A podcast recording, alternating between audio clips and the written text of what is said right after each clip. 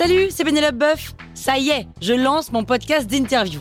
Il s'appelle On tisse la toile et c'est un podcast qui révèle la face cachée des invités. Et d'ailleurs, mes invités, ce sont des CEO et des célébrités comme Gad Elmaleh, Jean-Michel Apathy, My Better Self, Rose Eberstein, Mireille Dumas. Et évidemment, je pose des questions qu'on n'ose pas toujours poser et je leur fais faire des tests, des challenges, je leur fais jouer l'harmonica, grignoter des trucs, bref. Rendez-vous sur On tisse la toile pour découvrir une interview tous les lundis. Ciao Sur. Oui, Cindy Sherman, c'est la meuf qui se déguise et qui se prend en photo, non? Non? Ouais. Vous écoutez Krusty Art, le podcast qui parle d'art sans en faire des tartes.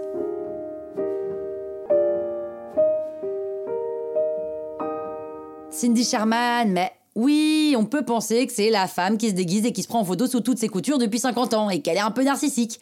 Eh bien non, en fait, on pourrait presque affirmer le contraire. Cindy Sherman utilise la photographie comme médium, mais surtout, elle s'utilise elle-même comme médium. En somme, ce n'est pas elle, Cindy Sherman, qu'elle prend en photo, mais son corps en tant que matériau. Je m'explique. L'artiste a mis au point un principe esthétique qui guide son travail depuis ses débuts dans l'art, c'est-à-dire depuis les années 70. Elle se grime, elle se maquille, elle se déguise selon le thème sur lequel elle travaille, puis elle se prend en photo. Par exemple, dans la série Real Screen Projection, elle se déguise en personnage Hitchcockien et pose devant des fonds qui rappellent ceux des films d'Hitchcock. Elle ne reproduit pas nécessairement un extrait en particulier, mais elle restitue plutôt une ambiance, une esthétique immédiatement identifiable. Elle recompose donc des scènes qui n'existent pas forcément et elle se glisse dans la peau de personnages qu'elle invente. La grande théoricienne de l'art Rosaline Krauss décrit d'ailleurs ces photographies comme des copies sans originaux. Sur les centaines d'images qu'elle a performées, l'artiste est tellement bien transformée qu'on la reconnaît plus du tout. Donc vous l'aurez compris, ces photographies ne parlent pas d'elle, mais racontent une histoire et créent de la fiction.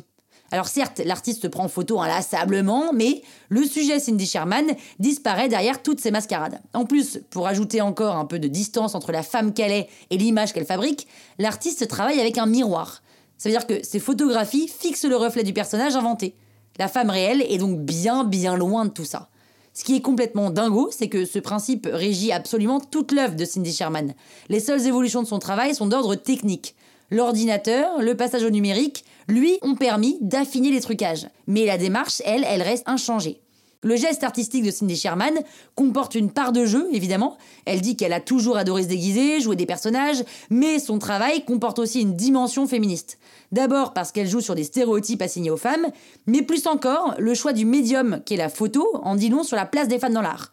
Dans les années 70, la photographie n'est pas vraiment considérée comme un art à part entière, et personne ne s'y intéresse. Et c'est précisément pour ça que Cindy Sherman choisit la photographie. Parce que, dit-elle, ce territoire-là, au contraire de la peinture, n'était pas sous domination masculine.